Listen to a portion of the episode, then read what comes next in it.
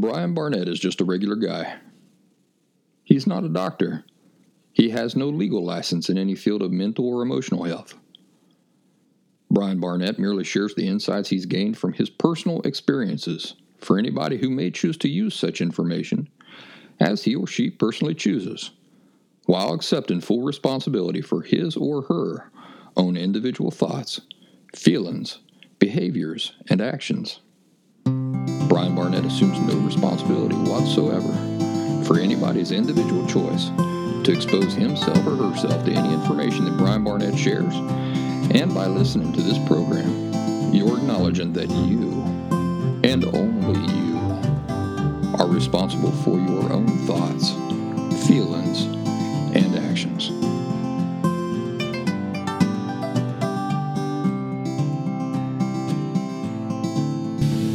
Thursday, everybody. Welcome back to The Last Symptom, where I'm Brian Barnett, the creator and host. Do I sound different to you? Well, I should. I'm deep in the Pennsylvania mountains on the Quehanna Trail. Quehanna, that's a mouthful, on a wilderness backpacking trip. Naturally, I have no quality microphone with me, not any other electronics except for my iPhone. So, I'm coming to you right now from my iPhone next to a gurgling creek. It's very loud. I'm having to talk really loud right now to get my voice recorded clearly. And I'm sitting right next to a fire. It's about midnight on, let's see, what day is this? I think it's Friday.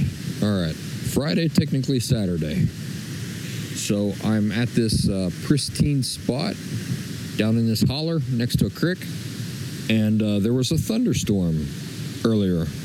So I had to pitch my tent real quick, hop in the tent, and uh, endure that.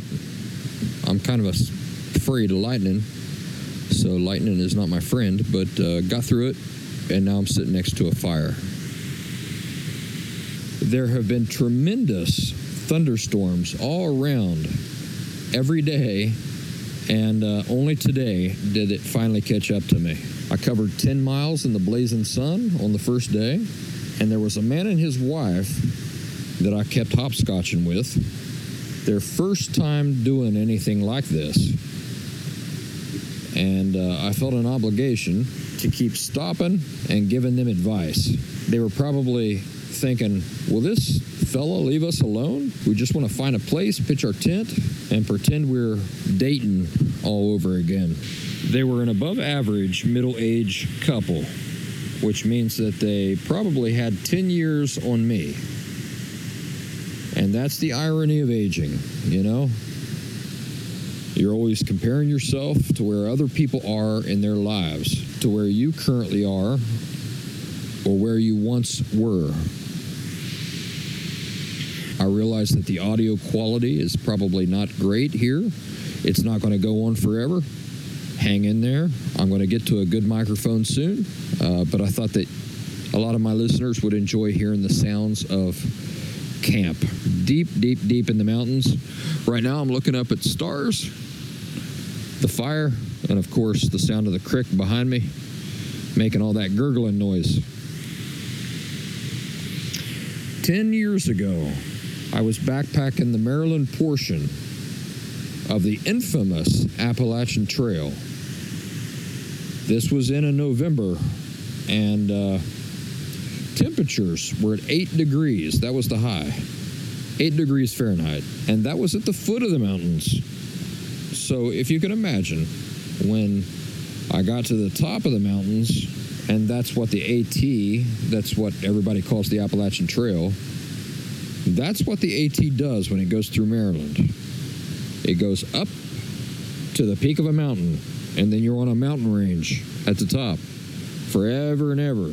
It starts at Harper's Ferry, West Virginia, and then crosses into Maryland, and then just follows the tippy tops of that mountain range. So it was much more frigid at the peak of the mountain range than at the bottom and our water bottles kept freezing up on us. And when I say that, I mean within minutes, you would fill your water bottle with water, stick it in your pack, And within 10, 15 minutes, you'd get it out to get a drink, and it would already be frozen over. It was very, very uh, extreme, I'd say. At night, our boots would freeze up and we'd try to thaw them out next to our fire, but the soles would melt. It was a total nightmare. The real purpose of this story is to tell you that on the first night, two other guys come into our camp. They were pushing mid 60s and early 70s. I'll never forget this. The next day, we got up, all of us. We all had breakfast together, and then we were all set at about the same time to hit the trail. Well, I was in my 30s, and these fellas just absolutely took off and left us behind. We, we had no hope of catching up to them. So not only did these old guys endure the freezing, the same freezing temperatures that we endured, but they ended up having much more endurance than we had. I often think about them as an example of why there is no good reason for me not to still be doing this sort of thing in my 60s and 70s. I'm 44 now. I just turned 44 this summer. And it's an age that I, of course, always knew was coming. But did I ever really believe that it was actually going to happen to me? No, of course I didn't. All right. So now I want to tell you the story of the lawn chair pilot. I'll say that again. The story of the lawn chair pilot. Have you heard of him?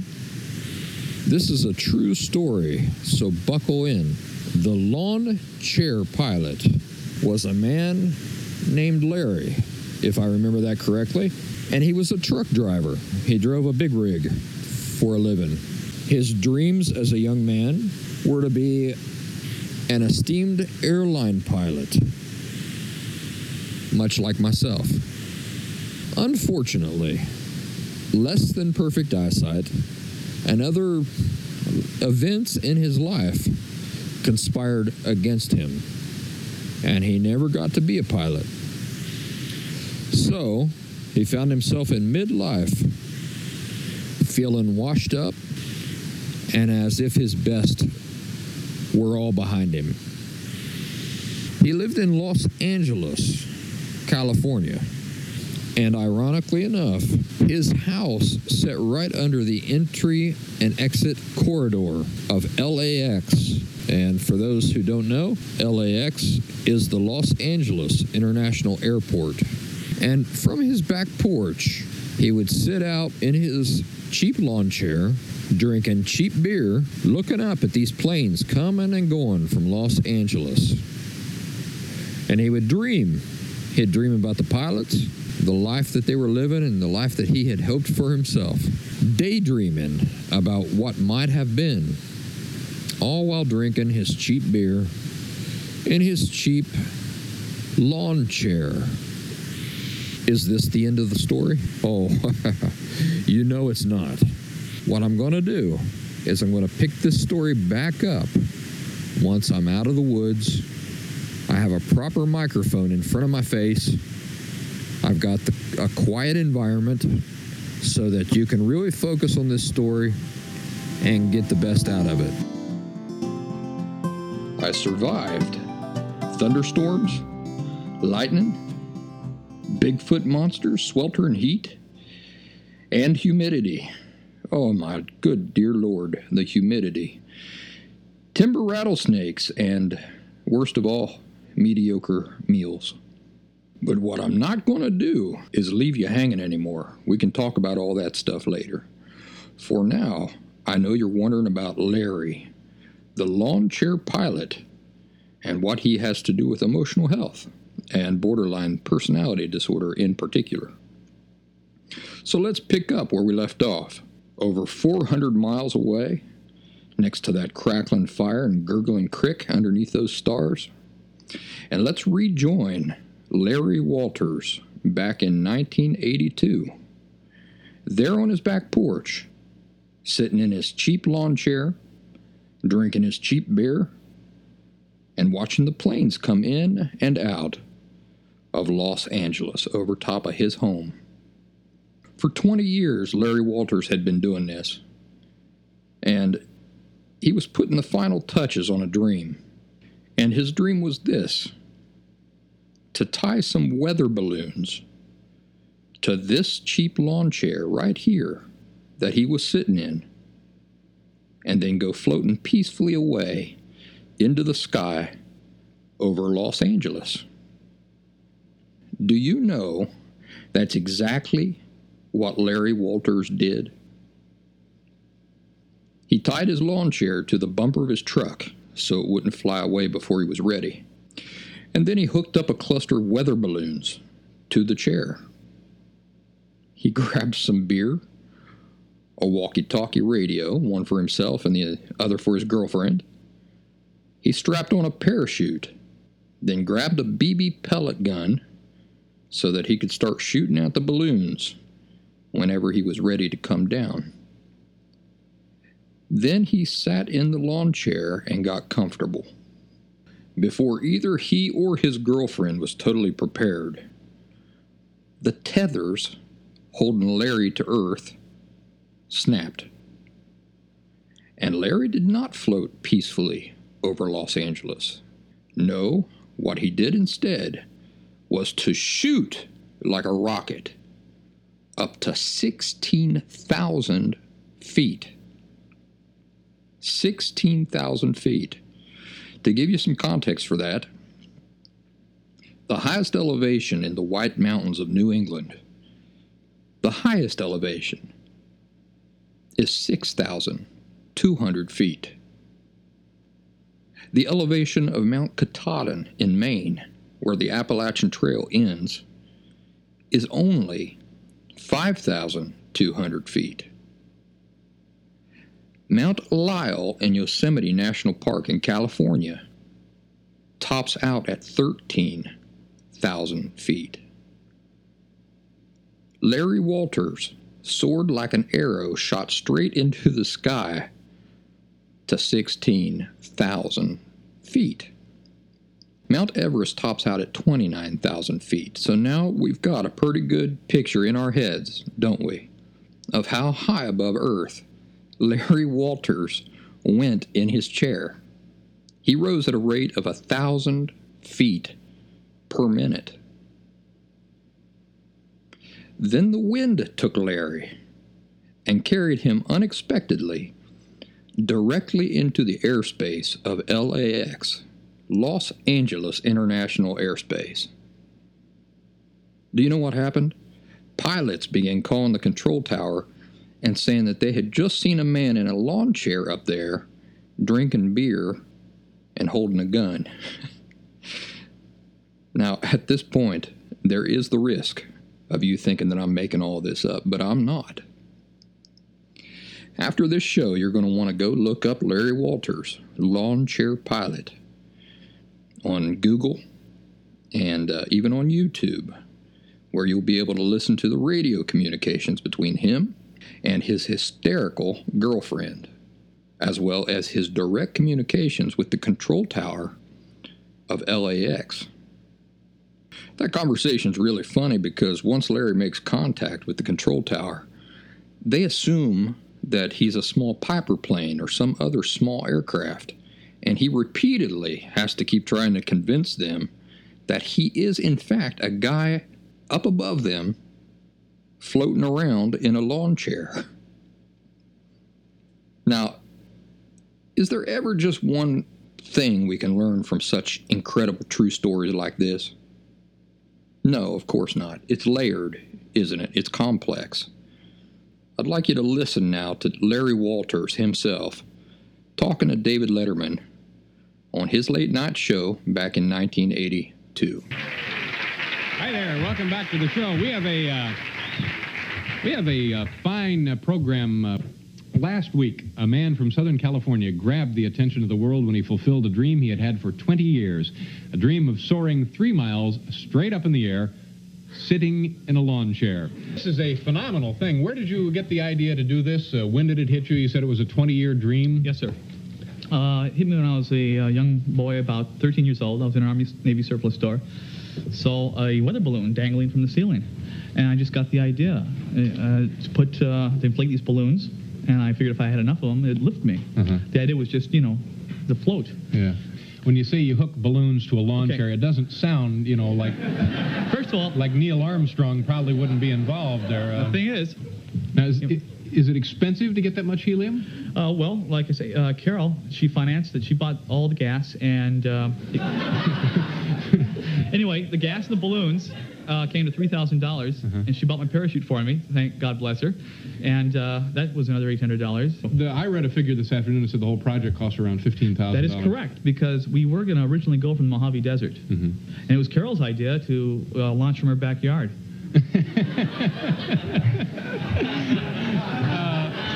Um, Only because there was a hospital about a half mile down the road. really? Yes, sir. Inspiring, ain't it? In fact, Larry Walters become a hero to people, and to this day, 37 years later, there continue to be imitators. I can't remember exactly where it was the first time I heard Larry Walters' story. If I'm not mistaken, I believe it was in one of those books I recommended to you in the previous episode of this podcast. I strongly suspect that it was in the book Uh-Oh by Robert Fulghum, one of my favorite books, but I could be totally wrong about that. Regardless, somewhere I read it, and it's always stuck with me. And it seems to me the angle that most people seem to take with this story is an inspirational interpretation. And no doubt about it, it is definitely inspirational in a lot of ways.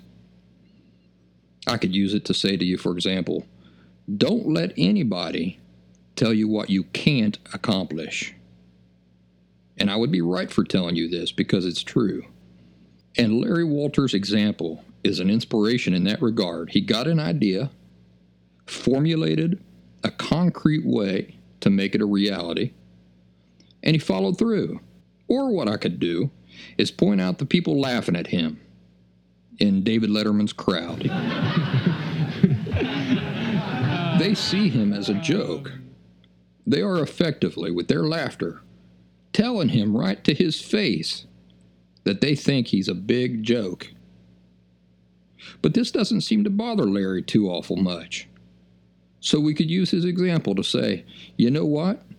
It don't matter if your efforts toward recovery make sense to anybody else, or if other people approve of the steps you're taking or not. It only matters that you have the clarity to know that it's what you've got to do for yourself.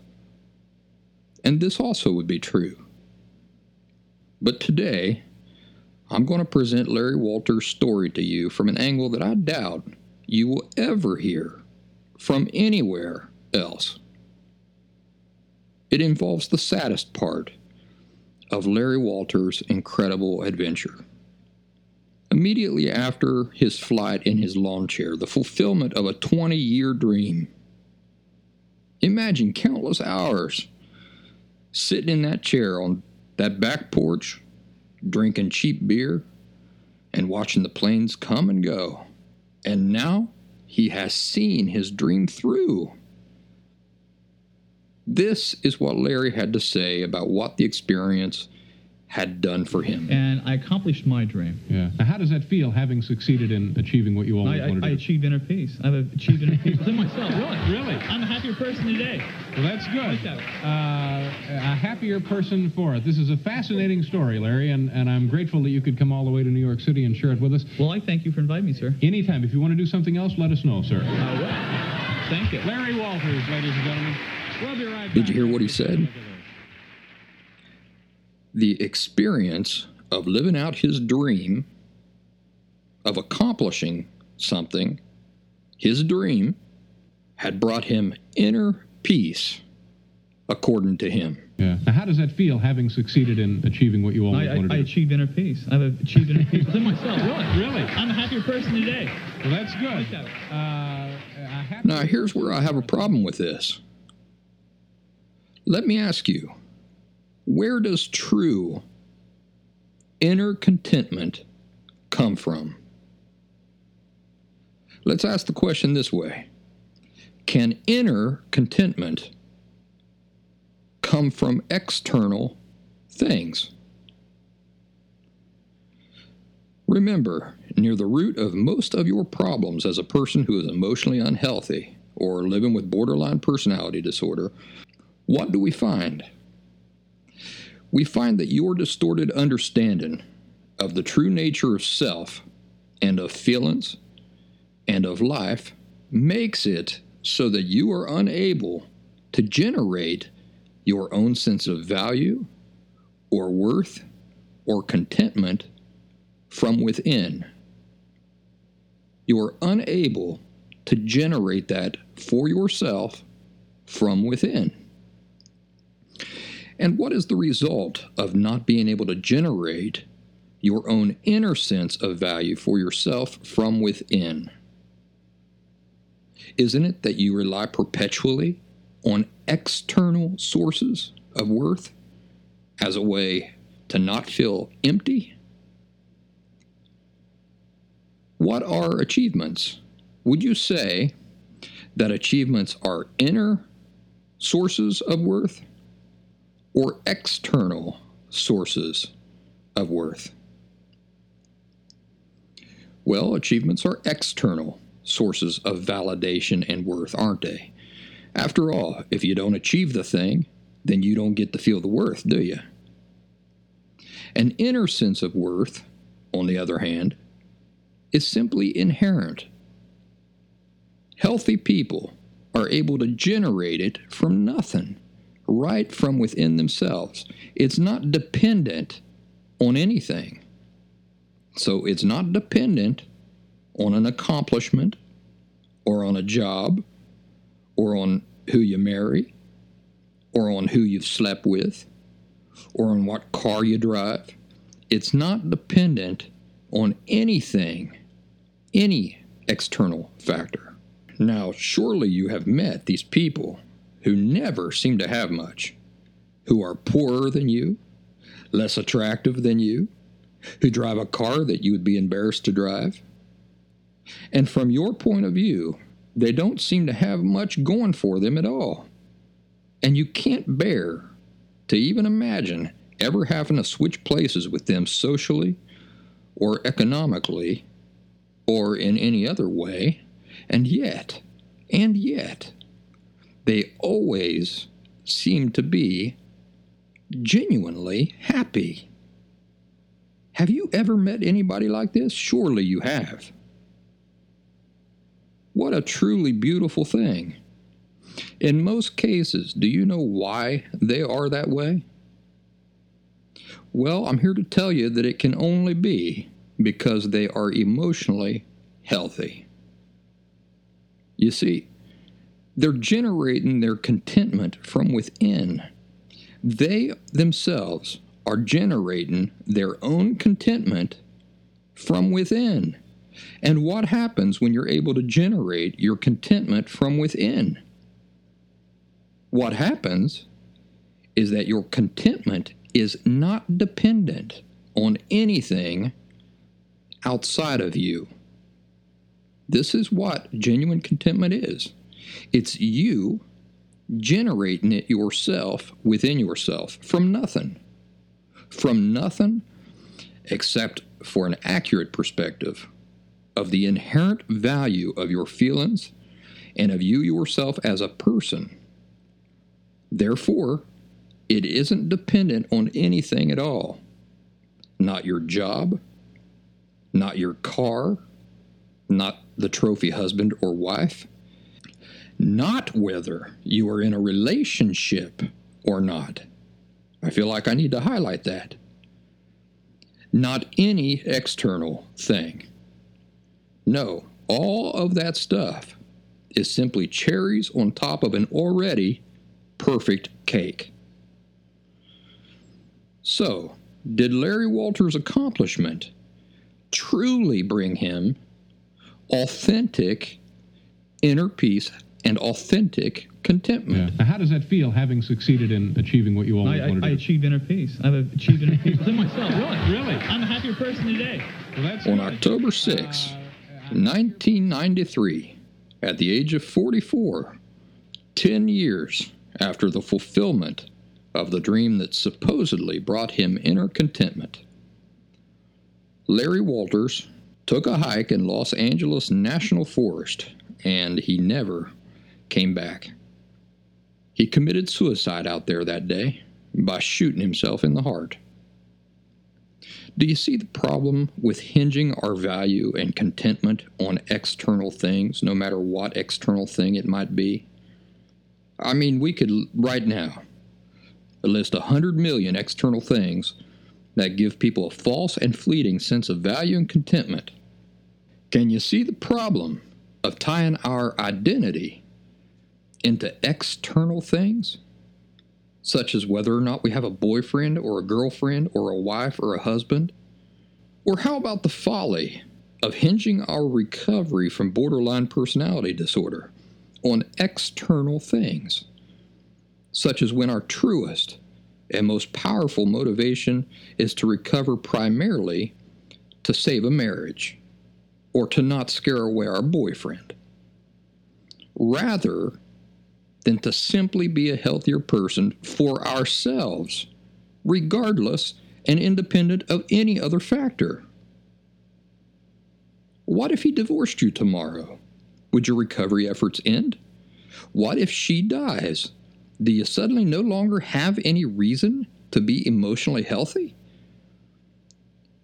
What if you never met him or her at all? Would you still not have a reason to be emotionally healthy. See, it can't be for somebody or something, it can only be for you. Now, you know, maybe there were a lot of factors that went into uh, Larry Walters' suicide. I don't know all the details, but I do know, I do know that he was a man who believed that external things, like an achievement, the achievement of a dream was capable of bringing authentic inner contentment. And that's a false premise. That's a lie. So I don't know all of the details, but I know that detail. I know that Larry Walters was living with a foundation perception that was a false premise. It was a distorted foundation perception of life. When our motivation for recovery hinges on external things, such as the promise of a relationship or the maintaining of a relationship, this means our motivations are false and empty. Recovery, true recovery, cannot happen as long as things like this are your motivation. Only genuine inner motivation, totally regardless and independent of any external factors, is the true path to authentic recovery. So now are you beginning to see why there aren't a million cured people walking around? It's because people themselves are not willing to surrender this primary overriding, hollow, counterfeit motivation. It ain't easy, but it is a non negotiable requirement for authentic recovery.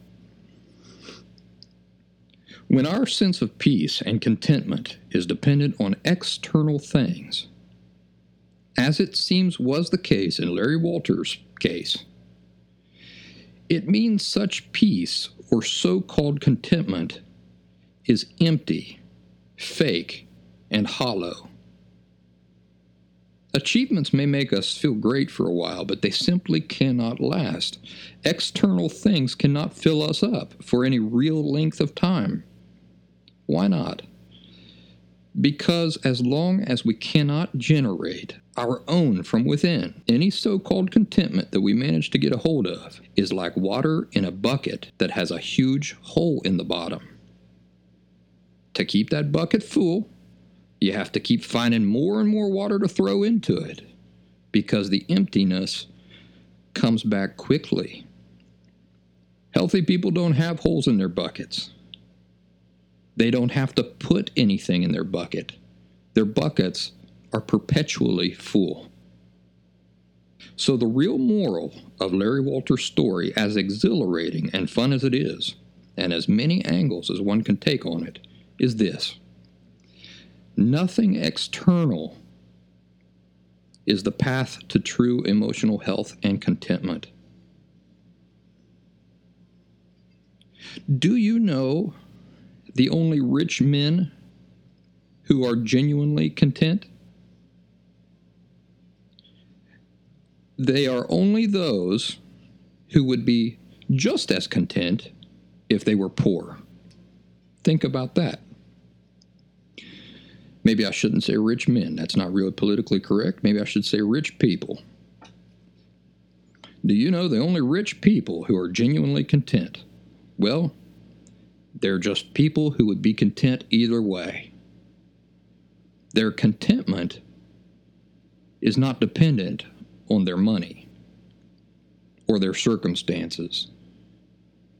Do you know the only beautiful people who enjoy authentic contentment?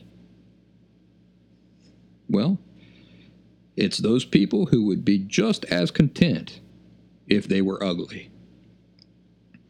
In fact, you see some of these soldiers coming back from war. Not all of them, but some, who proudly go out in public with their families. They do interviews on the news, and you can tell how much they adore their families and how happy they are. But their faces are completely mangled and burned. And you see a picture of them from before they went off to war, and they were incredibly attractive. And now they look like Freddy Krueger from Nightmare on Elm Street. How do they manage it? They manage it with genuine inner contentment. Their contentment was never inseparably tied into their looks. Now, here's the one that's going to sting for a lot of my listeners, especially lately, because this point has been a real obstacle for them. Do you know who the only genuinely content husbands and wives are? Now, we're talking about genuine contentment here. The only genuinely content husbands and wives are those who would be just as genuinely content if they were single. How about genuinely content boyfriends and girlfriends? Same thing. The only ones you're ever going to find are those who would be just as content if they were single. Everybody I'm describing here are people who are content because they're emotionally healthy. They're able to generate their own sense of worth, value, and contentment and peace from within. Do you know the only people who will authentically recover from borderline personality disorder or any other emotional disorder? It is those who are motivated by inner purpose, totally regardless and independent of any and all external factors. This includes jobs, girlfriends, boyfriends, wives, husbands, social status, other people's opinions. In other words, any and all external factors. The only exception to this, and I mean the only exception, might be those who have pleasing God as their primary motivation, and only then because He'll see and support your personal efforts. So, am I saying that atheists don't have a chance? Nope. I am not implying that at all, and I'm not I realize that I am not speaking to just one type of audience.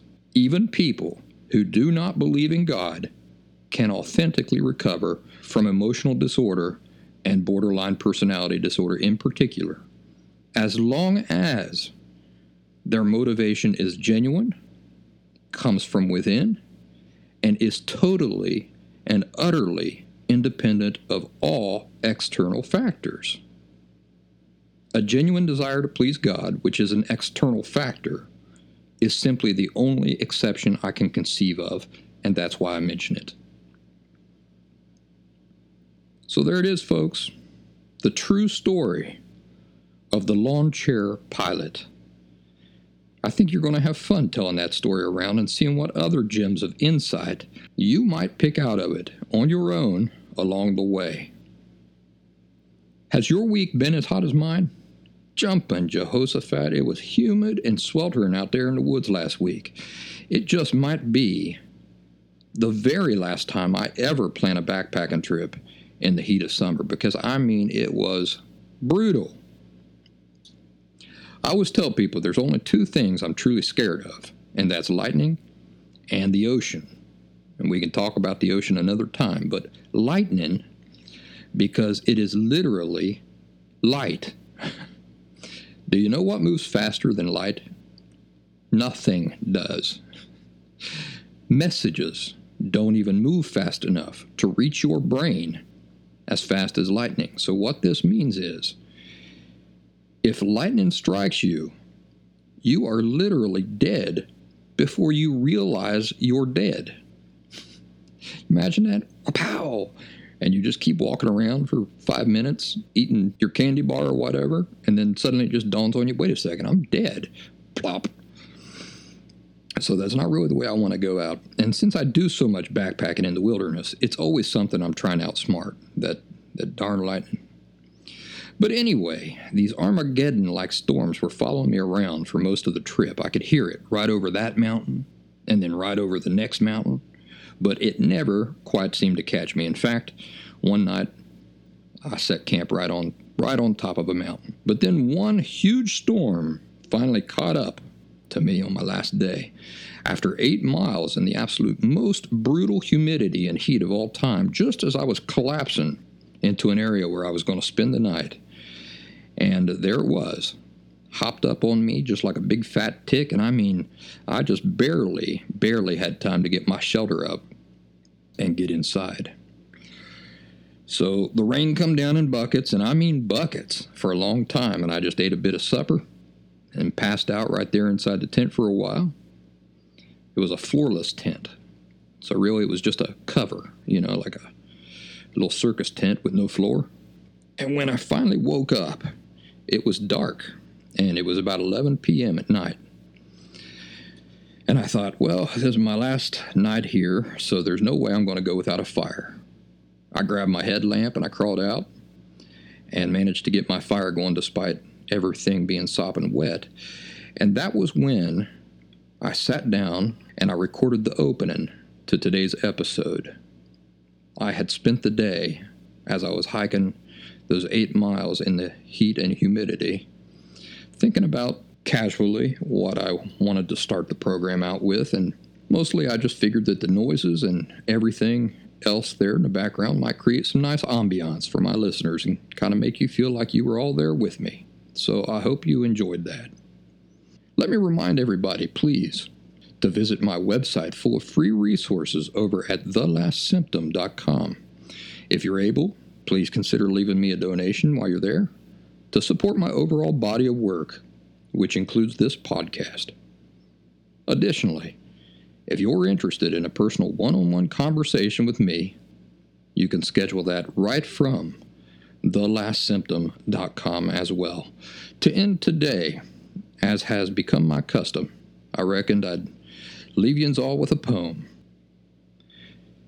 This is Ozymandias by Percy Shelley. Beautiful poem, so much meaning packed into this poem.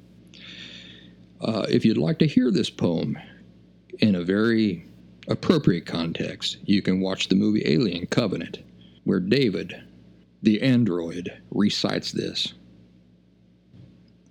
I met a traveler from an antique land who said, Two vast and trunkless legs of stone stand in the desert. Near them, on the sand, half sunk, a shattered visage lies, whose frown and wrinkled lip and sneer of cold command tell that its sculptor well those passions read, which yet survive stamped on these lifeless things, the hand that mocked them and the heart that fed, and on the pedestal these words appear My name is Ozymandias, King of Kings. Look on my works, ye mighty, and despair. Nothing beside remains round the decay of that colossal wreck, boundless and bare, the lone and level sands stretch far away. Ozymandias by Percy Shelley.